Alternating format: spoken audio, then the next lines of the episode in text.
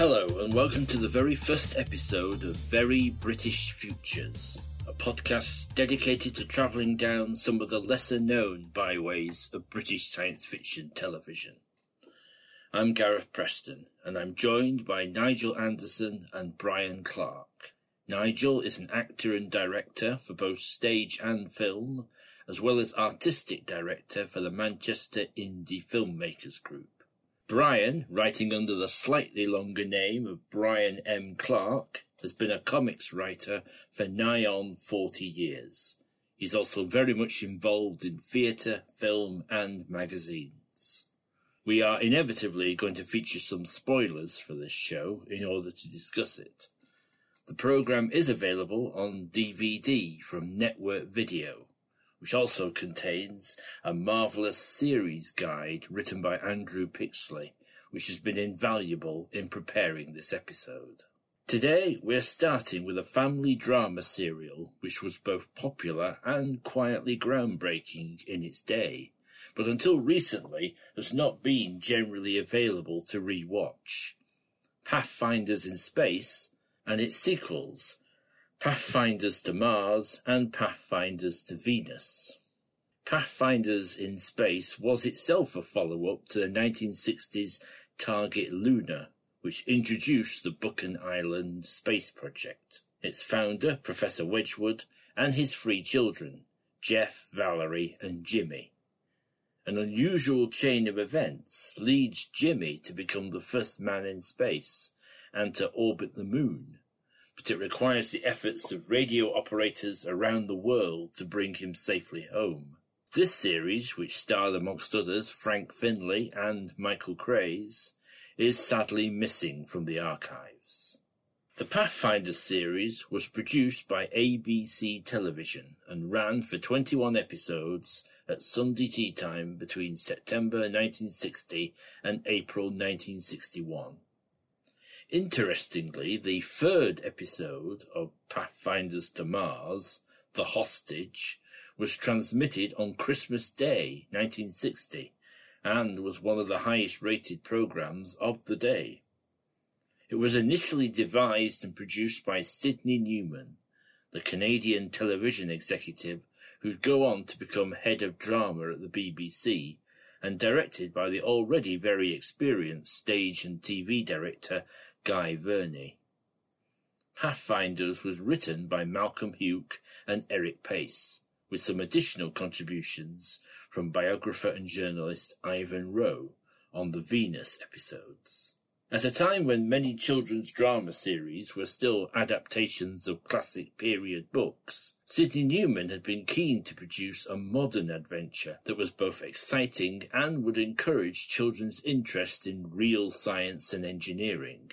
And if that phrase sounds a little familiar, that's because it was his initial starting point for his later creation, Doctor Who, a sci-fi drama initially intended to inspire its young audience about science and history. Hello, and welcome to the show.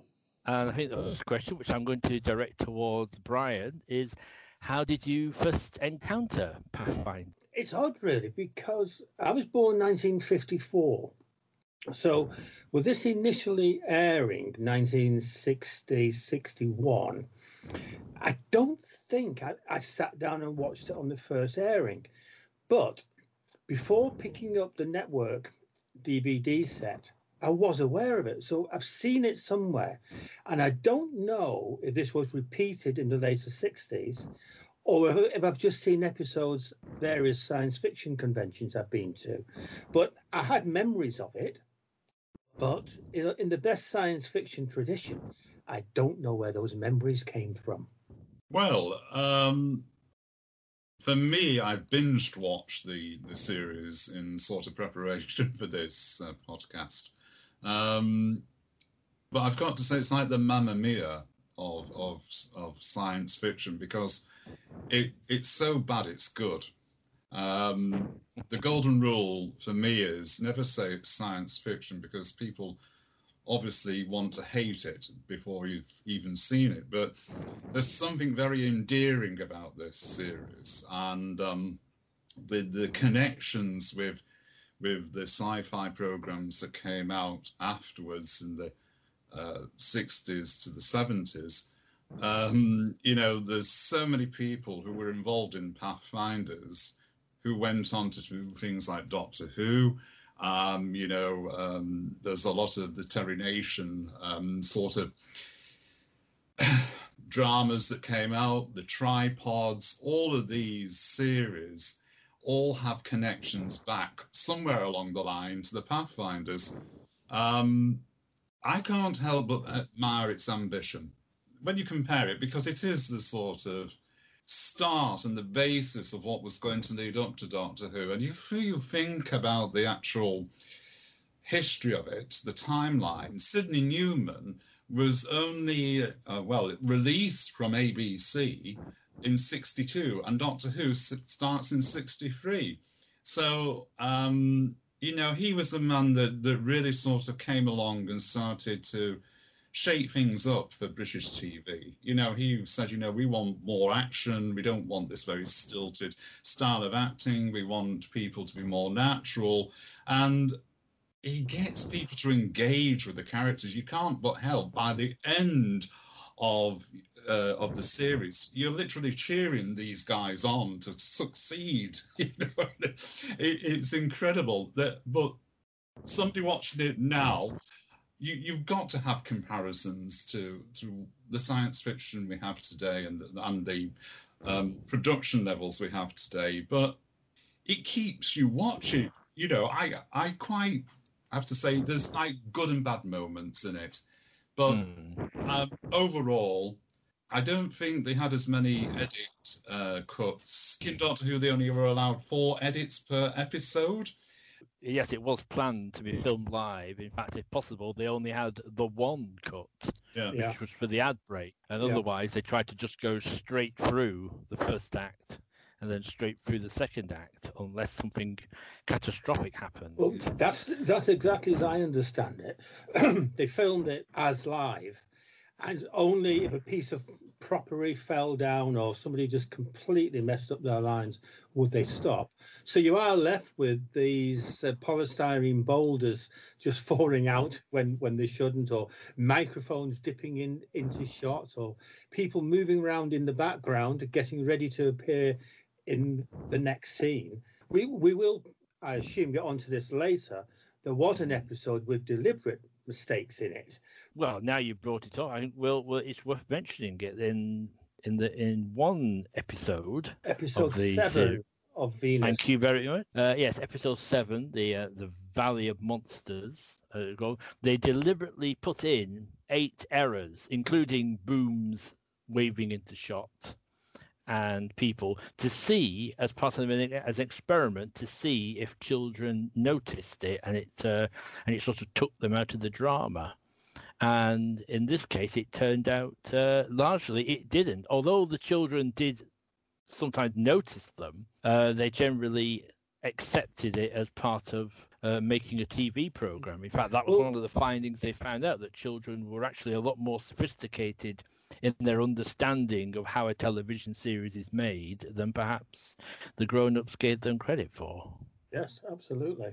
Uh, yeah, personally, I hadn't heard about Pathfinders until I bought uh, Jeremy Bentham's Doctor Who: The Early Years, which has a, a chapter on uh, Pathfinders in Space, which so it quite intrigued me from his uh, synopsizing, and particularly the character of Harcourt Brown. It's very much it's a program of its of its time. I think looking at it now, it's um, there had been there had been other science fiction shows on before it, particularly children's. Um, there was a, a popular series which I remember you, Brian. I'd like to hear a bit more about the the Lost Planet, which right. ultimately well, ran to six to six books. Yeah, and I have two of them here, which I know is is useless for uh, audio, but at least. Brian is uh, is showing me a couple of um, yes, there's a couple of splendid looking uh, hardbacks with battered dust covers here. Yes, well used. And what what I loved about reading A Lost World, which is firmly juvenile fiction, is its idea of space exploration was still World War II RAF. And it was really just a small group of people. In this case, um, a family relative just builds a spaceship and they hear about this planet, Ahesus, approaching the Earth. They go off and they land on it and they have adventures, and they do that in subsequent books as well.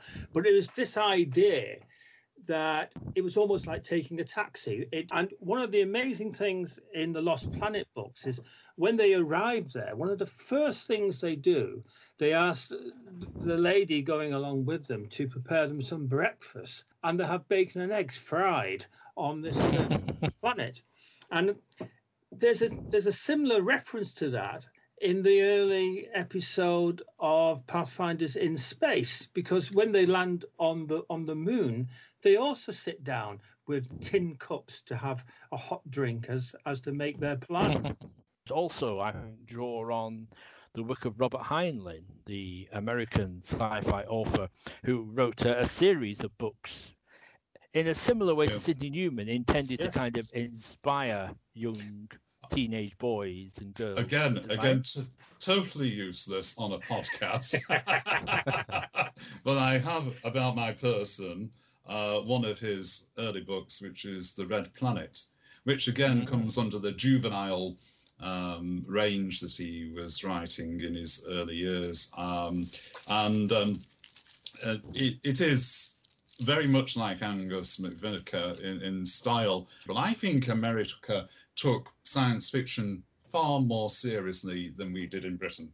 Um, mm. That's just my general opinion of it. Uh, but oh, certainly Heinlein's books are all about very competent, capable individuals who seize their own destiny and pull themselves up by their bootstraps. That's and, and that's, that's one that's one of the big differences, though, especially 50s and 60s sci-fi between America and the UK.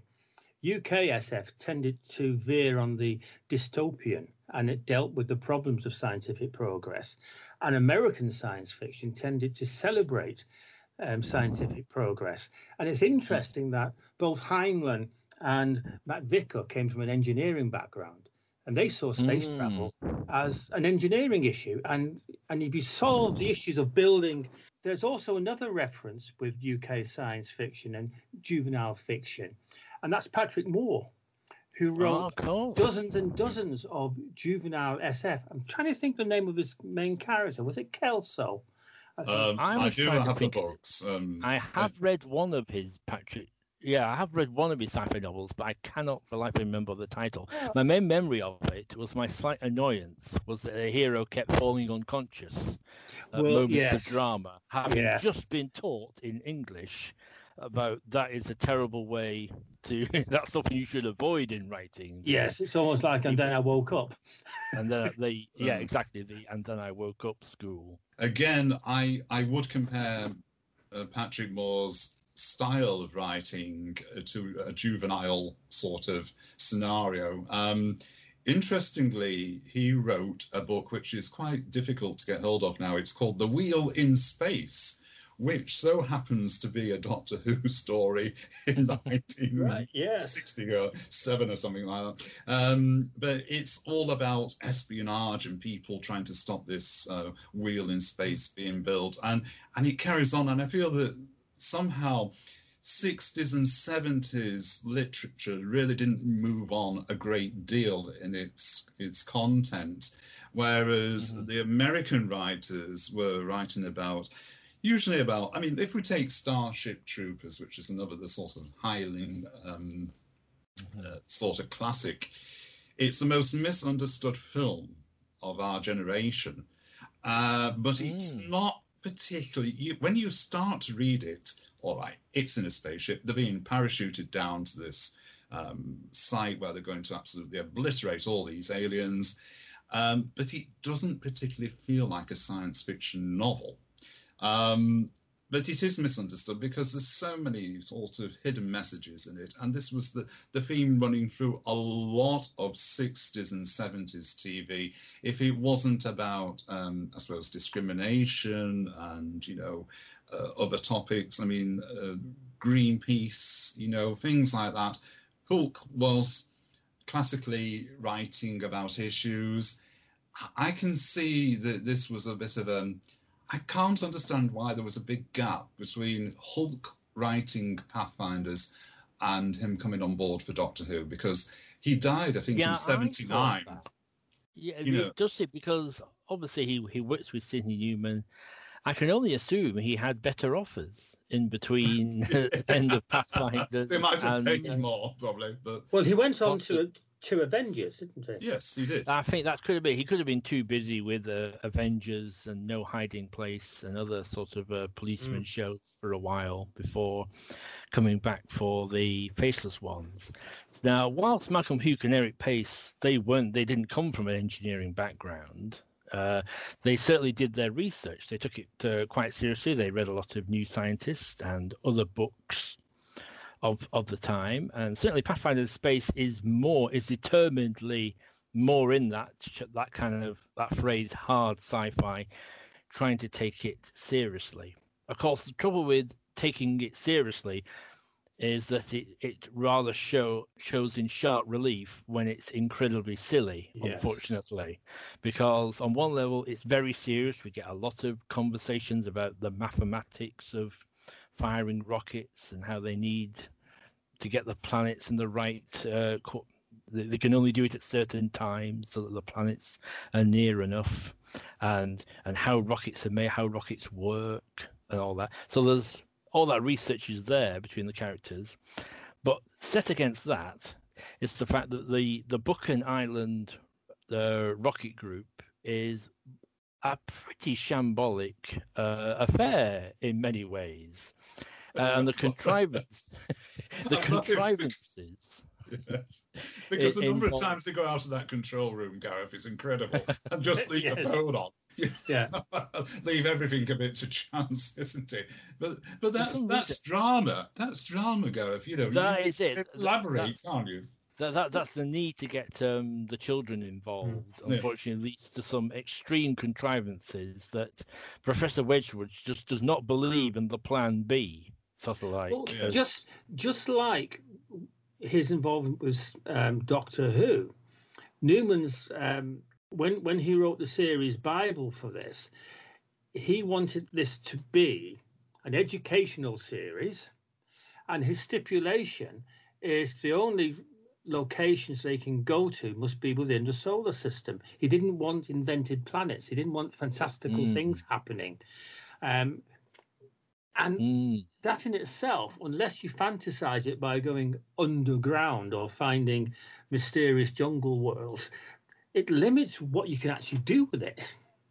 it does. It's certainly for a children's series. Plus, at this time, man was still t- Yuri Gagarin would not be going into space for another year yet. So for most of this series, manned spaceflight is still it's still an unknown. Nobody knows what will happen. Well, it's Yeah, it romantic, sort of isn't makes- it? Well, It is a romantic vision of, of what space is. And that's where the literature of the 50s hmm. comes in, really, because it's this romantic view that, you know, space travel is so easy. You know, we can reach other planets and other solar systems. And we, we know now that we, we can't without a great deal of uh, technological advance or finding some way of propelling ourselves quick enough through space to get to other solar systems. You know, uh, let's just make a comparison here, uh, if we can, because Ray Bradbury, uh, who was another of the great sci fi writers, wrote The Martian Chronicles. Now, he wrote that in 1958. Um, and yet he set it, you know, in a very surreal Mars. Um, it wasn't until the 1970s, I don't think, before it became a, a mini series. Um, Mm. And I don't think anybody understood it when it was aired. It, it's it's never No. become the cult classic. Yeah, No, he was very much aiming this at you know the man. In, he was very keen on what he called plain speaking drama.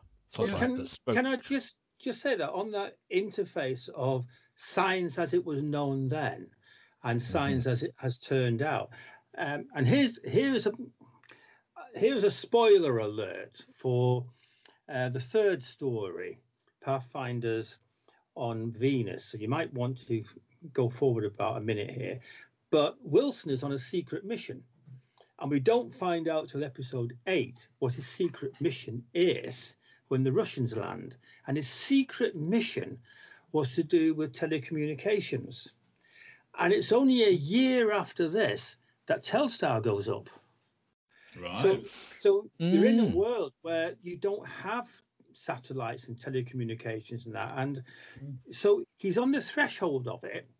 But within a year, he's overtaken by real world events. and yet incredibly, there are some very sort of precise scientific um, reasoning coming out from, especially in Pathfinders to Mars.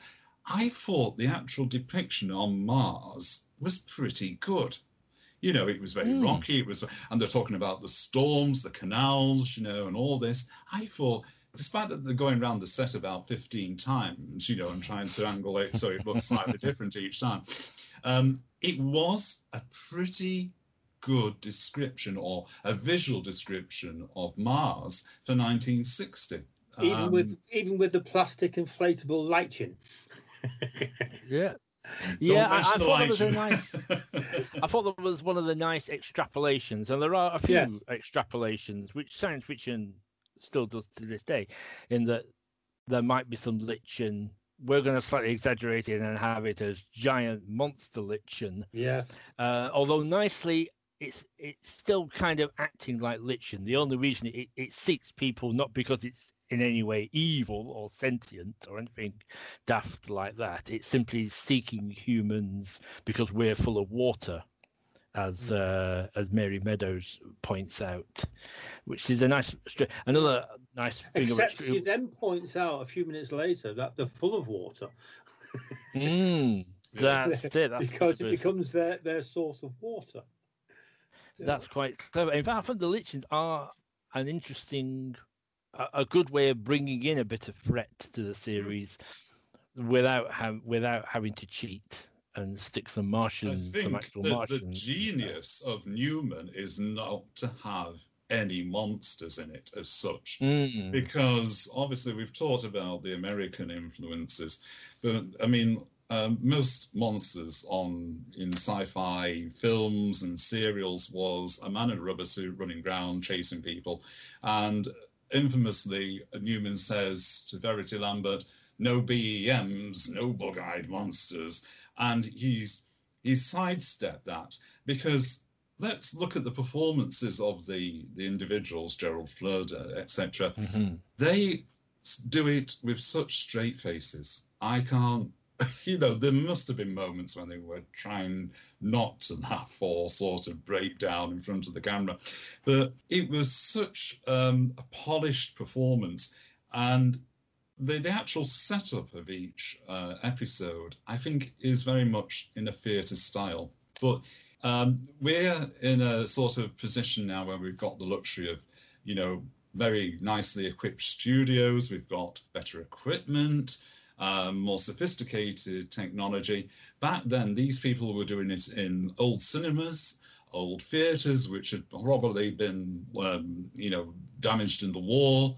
And, you know, I think very close to us, actually, unfortunately, it's no longer there, is the um, is a cinema in Didsbury, and they did armchair theatre from there for the first Ah. couple of years, and that was an ABC um, production, and I think Sidney Newman was involved with that. he was involved. He didn't create it, but he's certainly involved in revitalizing it and bringing in a lot of new yeah, young writers like Harold Pinter into it. So that was, I think, that's another one of his big achievements. So yeah, talking about the uh, performances, there's no doubt Gerald Flood in the first one, and it's not surprising that he's the one who stays, and Professor Wedgwood is quickly invalided out for the rest of the series because it's, a, I mean, it's a very British step up on there. Come on, cheer. We've got to stay positive, chaps. Well, Kind of. can- uh, Can of I just say, in in that first series, uh, Pathfinders in Space, um, he plays the part of a journalist, and I love the scene where they've landed on the moon, and one of the first things he does, he takes out his typewriter and starts to type up his news report to send back to his newspaper in London. which is splendidly dedicated to his uh, to his cause. It's interesting. They they largely kind of drop the uh, the journalism side of him Yeah. in in the subsequent story. There's a bit about he's sending a radio broadcast back at the start of Pathfinders to to Venus, but he he pretty much becomes a science hero Yeah. uh, and a and uh, a, a test. It turned out in Target Luna, I didn't realize this until I read the notes that he had actually been a a pilot and uh, an engineer working on experimental planes, and then went into journalism. They do they Which- do mention that in the 1st Mhm. episode of Pathfinders in Space. They they say about him having this background, which is why he can come along on the trip. It's one of those stretching of facts. in Yes. in the same way that sort of Professor Quatermass, he's a rocket expert, but he soon becomes an expert on whatever is needed to be talked about. Yes. later Yes. on, and it's that element where they do they kind of stretch Conway Henderson a bit, so he becomes this, a bit of an all-purpose uh, space hero Yeah. to some Um, extent. Although definitely not in the Flash Gordon sort of. He's very much a British, that kind of British. I'd just say about Officer Wilson's uniform. Um, he's he's got it. you know the for the costumes that they had were they're quite. Let's put aside the space helmets because it looks like two coat hangers stretched across um, a crash helmet. Um, this was purely a practical thing, as I understood it, because they could never get the sound levels, uh, you know, adjusted. But um, you know, um, Wilson has this collar. Now he's dressed very. I don't know if it's Buck Rogers or um, Flash Gordon, but Yeah, the, the style of collar with the studs on is very reminiscent of it. I was going to say about in, in Pathfinders to Mars, they seem to have got ski suits on, which I suppose in 1960 would have been looked quite spacey and. Um, you know, they do seem to have a had a little bit more money on on the Pathfinders to Mars um, series. Um, It does feel like a, a slicker series from from the start, like you say. The set, Yes. the rocket ship, the the rocket set is a bit sleeker and more more solid, and certainly it gets over at the in the first one because in the first Pathfinders in space, when the expedition gets in the rocket, they look like they're going off for a walking holiday in Yeah. Northumbria. Yes. It's all chunky knit sweaters. But again, there's a great imagination to it. And one thing I really liked about Pathfinders to Venus is that on the first episode, the, the, there's a sort of they're in the observation room, and you the, the camera zooms in through the observation hatch. Now, for Mm. that period, uh, with the Mm. the bulky cameras. That was a slick operation, especially if it was being done live, you know, to get that Mm. smooth transition. Even today, it's difficult. Um, but on the latter end of that series, um, when they're walking through the jungle and it's been sort of, um, well, it's smouldering from the volcano eruption, even the branches are, are smouldering. And I found that very eerie and very effective. Mm. Um, Mm. and, and I think Guy Verney does an excellent job. You know, especially when you consider the strictures that he was working under. Yeah. There is quite a bit ambitious. He gets in spacewalks. Like I say, the Martian landscape is quite in, impressively put together, and he manages, even though it's obviously a pretty small set, he manages to keep finding new ways to point the camera at it. Yeah, Yeah. I mean, it's one of these things. They were restricted, weren't they? Because I mean, we're, we're we're fortunate, as I say, we've got bigger studios now. We've got lighter equipment. We can put uh, people into smaller spaces and make it visually look a lot bigger. Mm. And a lot of people like Gerald Flood and all the others who came into the series were all from theatre backgrounds. And it, Unity Theatre is where uh, Eric Paice and Malcolm Hulke met. And this was a very controversial. Um, I think it was was really a good thing that that they met together because they knew they wanted to try new writing, new ways of doing things, and yet there was an old guard, if you like, saying, "Oh no, no, no, we don't want this. We don't want to see this." So television was the natural transition for a lot of theatre people, uh, where they had more scope. Mm. You know, they were doing different things. They weren't. If you were in a rep, um, repertory theatre, which sadly doesn't really exist uh, much in this country, um, you were probably given the same roles week after week with just different lines. Mm. I'm not Mm. saying this is entirely true of TV, but ultimately, Unity Theatre was breaking uh, the mold. And later on, I mean, you, you get people like uh, Joe Orton, um, because 68 is the pivotal moment where things, people are allowed to do exactly what they want. They don't have to have approval. The only approval you need is from your audience. Mm. Um, again, in television history, 53 is coronation year. People start buying TVs. People are buying into this. So, I mean, Pathfinders is a, a breakthrough in terms of it was exciting to watch. You know, it was different. Mm. People hadn't seen this before. Just, just coming back to the point you made, which was very good about TV stopping more more or less. There were still some experiments going on in 39 and coming back in 45 one of the huge advances that took place in that time was aerial reconnaissance that we needed photos of bomb damage and we needed target photos.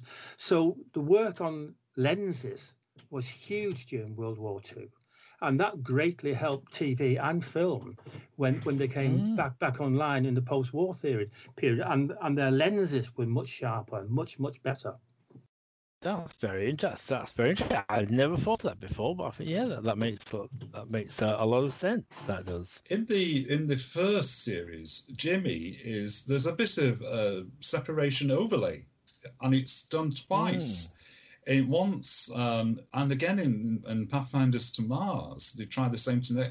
Obviously, it was a bit too much for the technical crew to handle because uh, they're sat on the chair and they're suddenly floating about, and you can mm. obviously see that there's a bit of um, um, I suppose, disturbance where part of the leg is missing yes. because you can it doesn't entirely work. But for that period, 1960, it was absolutely amazing yeah. for a viewer to watch. Mm. Because they do that, they they do that during the spacewalk sequence yeah. when they're going between mm. spaceships. Yeah. We, we, we forget, we just take it for granted that it's an easy thing. It wasn't an easy thing in those days to do. Um, yeah. You know, so I, I again, I, I came into it thinking, oh my goodness, you know, this is really not going to be very good.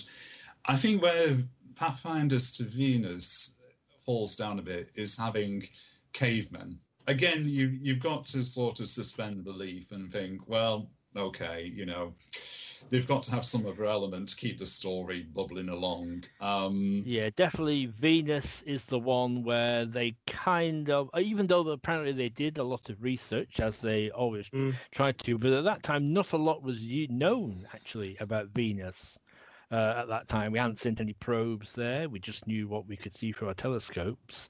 So they definitely take advantage of that, the fact that we didn't know a lot about Venus. And some people did genuinely believe that there might be jungles yeah. down there. Yeah. I don't think anyone seriously suggested dinosaurs and cavemen were to be found on Venus. There is but, there is uh, an interesting scene.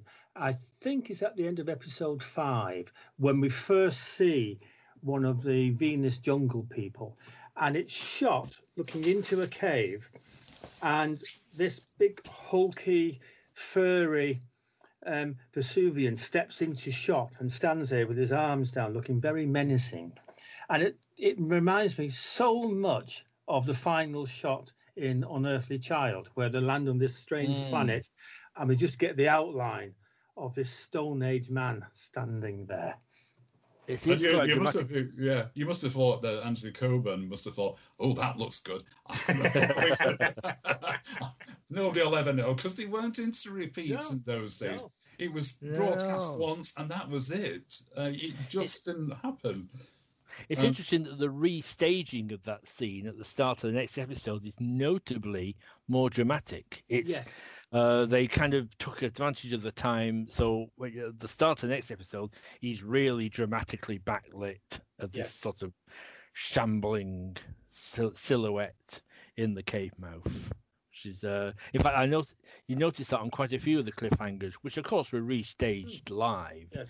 is that they often take a bit of advantage to just give it a bit of a, a polish. The lichens, yes. notably, one episode the, at the end of the cliffhanger, they're basically just tubes. By yes. the start of the next one, we've also got the silly foam. Well, uh, yes, which, Which has become a Looking staple of science fiction ever since, you know. Even That's get the it, sun yeah. film out, you know. Um, there- there's so Yeah. much that we think, oh, you know, we'd never do that again. But, you know, it does crop up occasionally in, in stuff, you know. And um, there's there's continuity errors, but, you know, you can forgive all this because the the actual group of actors are pretty you know they're pretty solid stuff aren't they they, they That's can really good. I was going to ask carry what, what, all the way sorry I was going to ask you what, what what what did you think of the child actors over the course of the uh, series? oh gosh well they say never work with children and and animals but um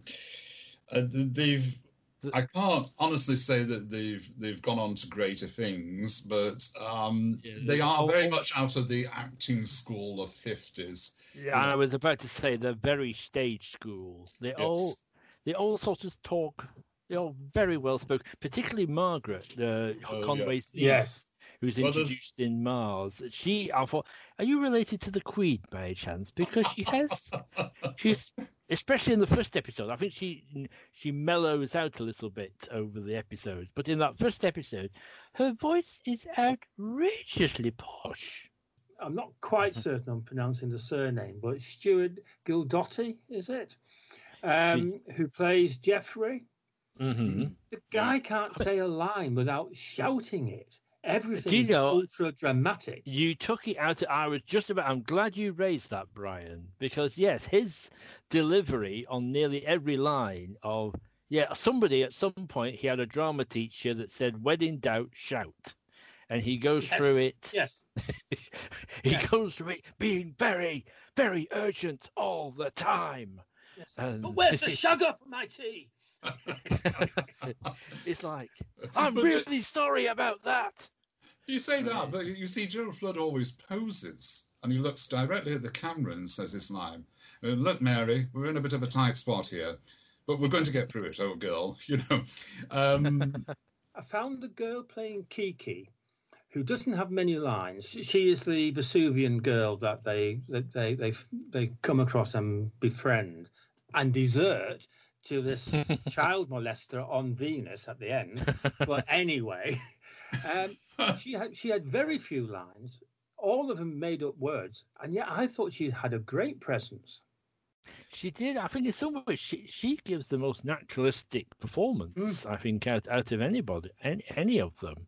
I was slightly worried at first. I thought, have they blacked her up? But I think it's more Well- the case she was meant to be dirty. I think they had, covered in bec- ash. but then she becomes lighter, especially in the face. In Mm, a couple of episodes later.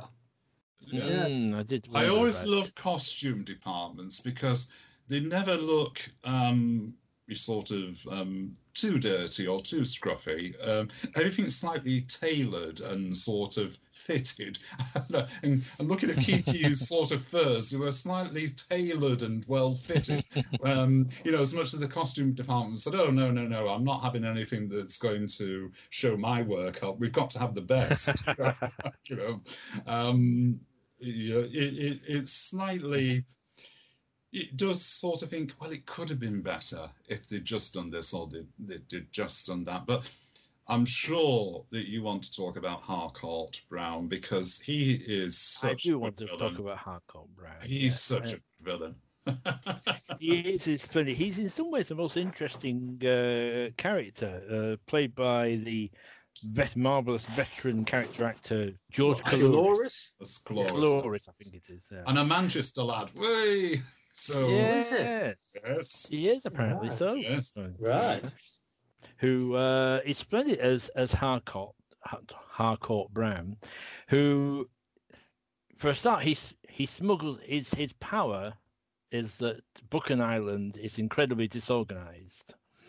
So he's he's it's almost unbelievable the way he's able to smuggle himself aboard the spaceship, basically by it's it's he sort of he kind of uh, arrives. Nobody asks, seems to ask him for any ID or anything. Or anything, they just go immediately shove a space helmet on him and tell him to get in the ship. Well, it's because he arrives too late. With 15 minutes to blast off. Yeah, that's it. Yeah. it- it's it- science fiction. you know, you It- it's another the one of those credibility stretching moments. Must admit, Harcourt Brown does bring a bit of conflict and danger that probably the series needed at- this point. Uh, the first series, everyone pretty much, apart from Hugh Evans, Yeah, who who has this moment when they land on the moon. You know, just before they land on the moon, and he sort of says, "Oh," he has this kind of panic attack that he has to be Mhm. talked down from. But apart from that, everyone largely cooperates and gets on, and they're all a team under Professor Wedgwood. Uh, so bringing in Harcourt Brown, I think it's an obvious device to bring a bit of conflict into it. First, by the fact he's an imposter, and then by the fact that he is uh, quite a dangerous conspiracy nut, as it turns out, who has an obsession with uh, life on other planets. You do kind of give the game away though by calling the episode "The Imposter." That's it. I, the it, fit, it works in a sort of bomb under the table kind Yeah. of uh, that the audience knows about. Yes. But um, I mean, it's, it's um, interesting how his development of the character comes up to sort of Pathfinder's to Venus, because he starts. They obviously get to Mars. Bit of a spoiler alert here. No life other than the uh, plastic balloons which wrap themselves round folks, and he has to concede that there's no great city. By the time he's got into the ship, um, moon rocket, whatever, number four, and they've gone on to Venus. He's convinced again there's a civilization here, but finds a bunch of cavemen, and you you've got to think, well, did they did they really think his character out as such, or was it just that he was good enough being this sort of rather sinister character who you didn't really trust? Um, keeping a, a child locked in the compartment of the rocket for several weeks, you know, um, that's another interesting thing. I mean, you never He- he- saw them eat or drink much or. or that is or true. There is, and you thought they might have found a thing to put in some um, those squirty bottles and had a Yes. bit of Oh, yeah. Yeah. space food. But I suppose again, it's that we're in the very, very early days. We those squeezy bottles with the space food haven't really been invented yet No, because no. uh, so. That's why we just got the tea Just to have. on- on the question of life on other planets, I do find it rather odd that in Pathfinders to Mars, there's this huge debate about life on other planets. And yet, in Pathfinders in Space, they'd already found artifacts on the moon and a spaceship on the moon, which they Mm. piloted back to Earth. So they know there's been another presence, whether it was early humans, as they suggest, or another race is not 100% decided. But they know these planetary visits take place. It is strange that that never gets raised again because that is an amazing discovery. That is seismic. Um, so it is a little bit surprising that it's not referred to again. I, I found that really intriguing. I think if I'd have watched that as a as a young lad, I'd have found that that that would have been the memorable part for me. This we get these clues to this alien civilization that they discover on the moon and Yes. uh, and these just these little clues about what they were. We know they were roughly humanoid shape. In fact, we find uh, the uh, a body of one, so we know they're roughly Yes. humanoid. But uh, we don't really find out much about them. And but it is yeah, it is a little bit surprising that everyone is so quick to dismiss Harcourt Brown aboard, because there is a little bit of evidence that there is life on other planets. His his journey actually, and it, he is a splendid character because he is utterly untrustworthy and dangerous even at times. Like I say, he takes someone hostage. He more than once tries to sabotage the expedition for his own selfish. Uh, and there's- he's he's dangerous in a way because he doesn't really have a big master plan. Once he's aboard, the, getting aboard the rocket is probably the most clever. He's like a child in some ways. Uh, e- everything else is kind of a an improvisation Well, he turns out very much like Cavor in H.G. Wells's First Men in the Moon, Mm. because once he finds out there's a civilization, he's worried about humanity destroying this civilization when they overexploit it. That is a, a a nice development of it. In fact, Venus does give him this moment, and you and I remember watching him thinking, "Oh, I wonder if he's going to change now," because he gets this moment where he comes to the. He's been looking for this this city on Venus that he glimpses early on in the series from the ship. He finally gets there and finds it's basically a big mausoleum. There's nothing there except dead cavemen that they've been burying there. And there's just this moment, and it's probably the only moment when he really kind of the card drops, and he's sort of broken and realize, you know, no, there's no, there is no great civilization waiting to cure all, all our problems. And and then he he picks up this new thing about Venus being the unspoilt frontier Mm. that he needs to protect.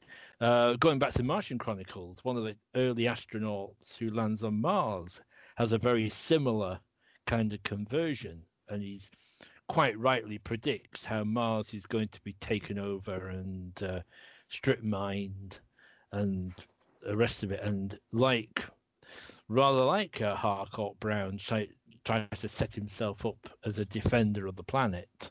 This is a recurring theme for a lot of science fiction, though, isn't it? The stripping of of, of resources, uh, you know, uh, you know, decimating other worlds.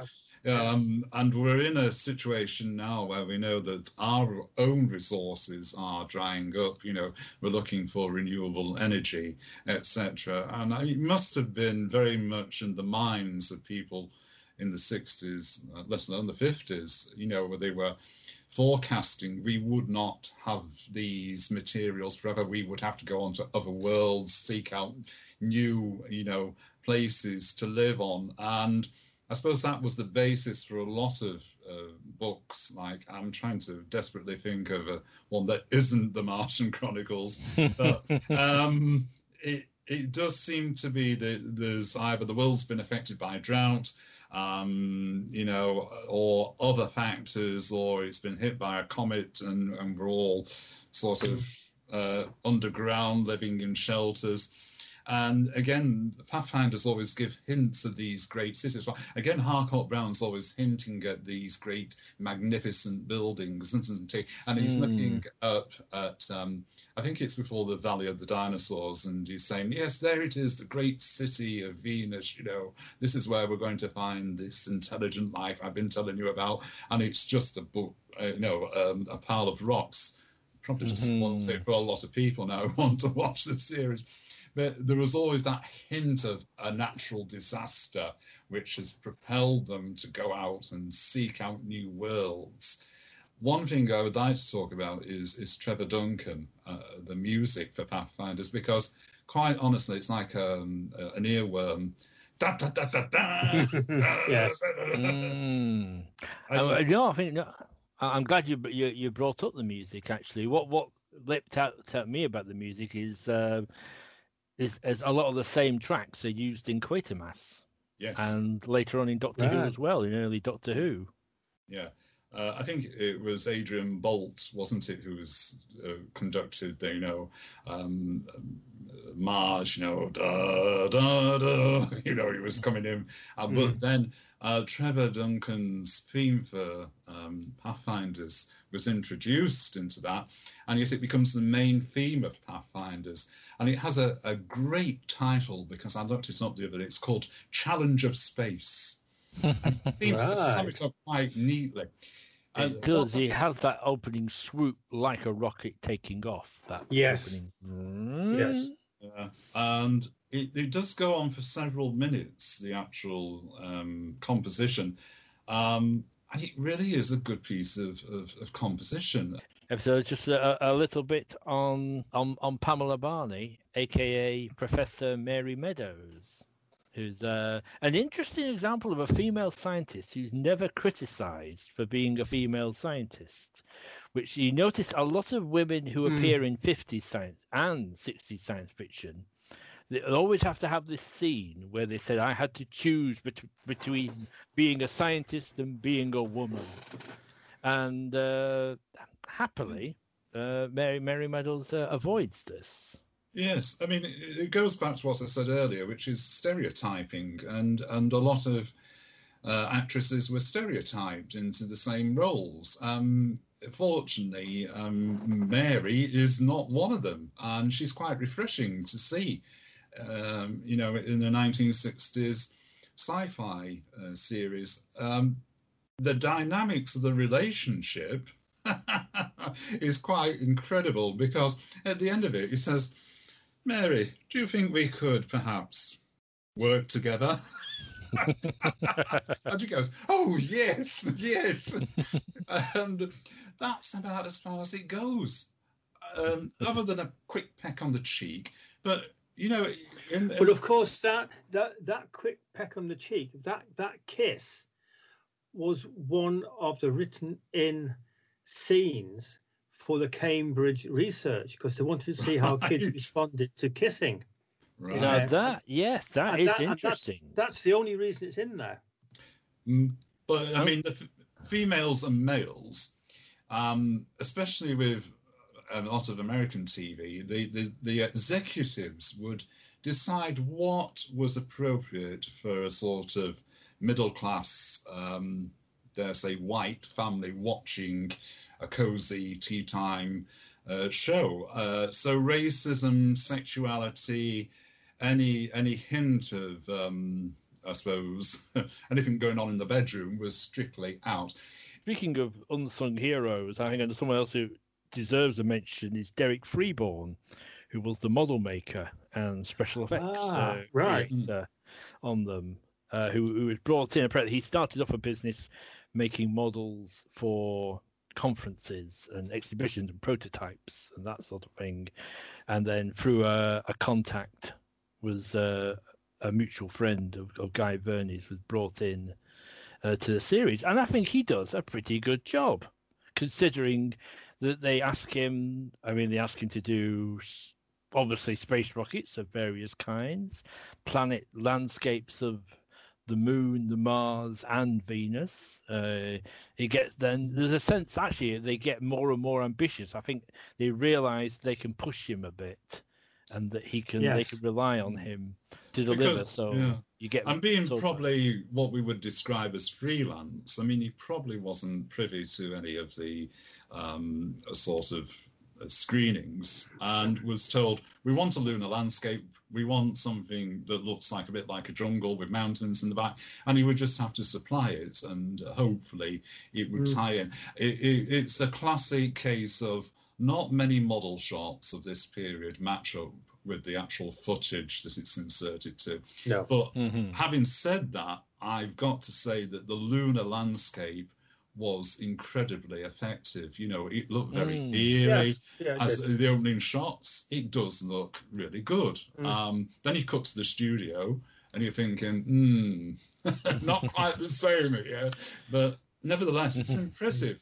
You know, What what I thought was very interesting and to me added a great visual di- dimension to it was having the spaceship set designed vertically rather than hor- horizon- Mm. horizontally. So we kept moving up and down with the characters, and I thought that added a lot to it.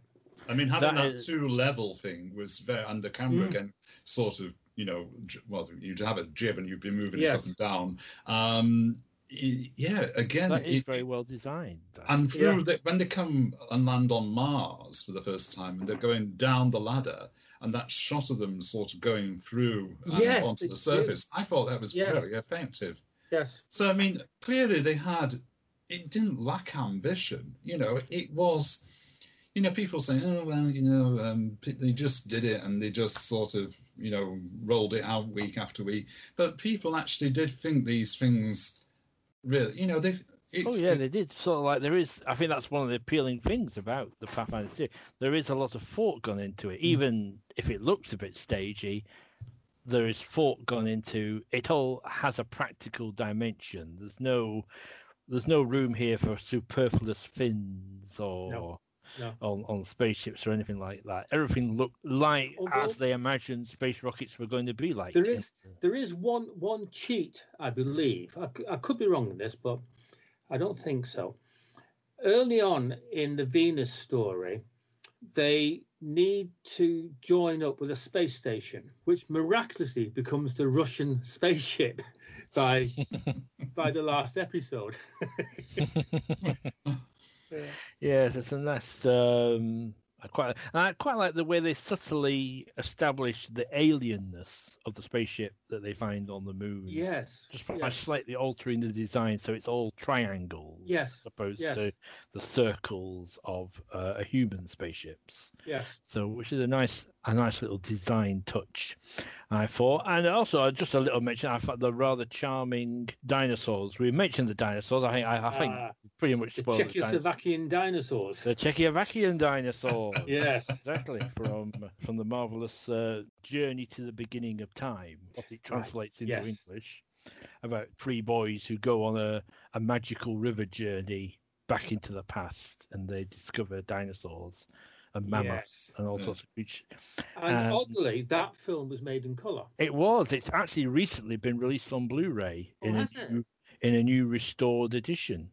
Uh, but they they use uh, so they just take a few bought a few clips from it, but it, it's a rather nice.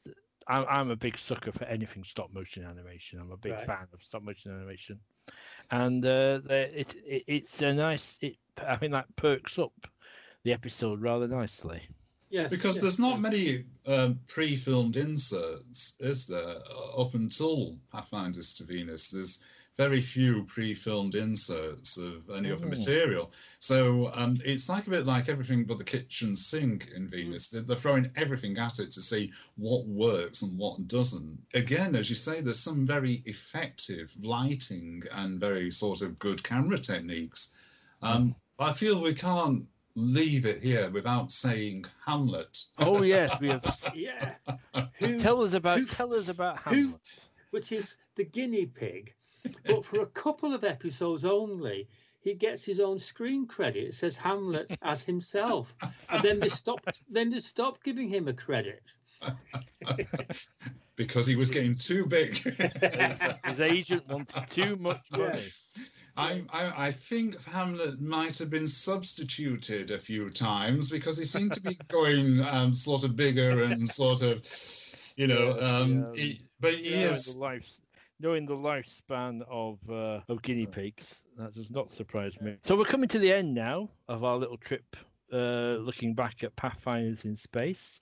So I was wondering if you had any sort of summing up for. I think I'll come to you, Brian, first. I find it a totally engaging film.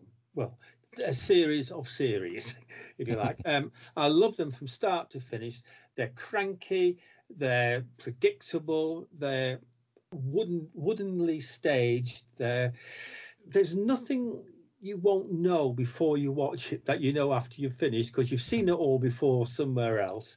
But it's just an- it's just a damn good mix of juvenile science fiction from the early 60s, and I love it. And if I was giving it marks out of 10, I'd give it 8 out, out of 10. This is my second time watching my DVD collection, and I thoroughly enjoyed it again. That's brilliant stuff. And Nigel, of course, you are a reason you've only seen this quite recently. Yes, so... I'm, a, I'm a newbie to it all, really. Um, well, I mean, I, I've got to say, my favourite moment of, of Pathfinders is uh, Henderson saying to Jimmy, "Oh, and by the way, Jimmy, here's that screwdriver I promised you ages ago." I'm handing him a very ordinary-looking screwdriver. Gee, thanks, Mr. Henderson. It's the best. And pops it into the top of his pocket.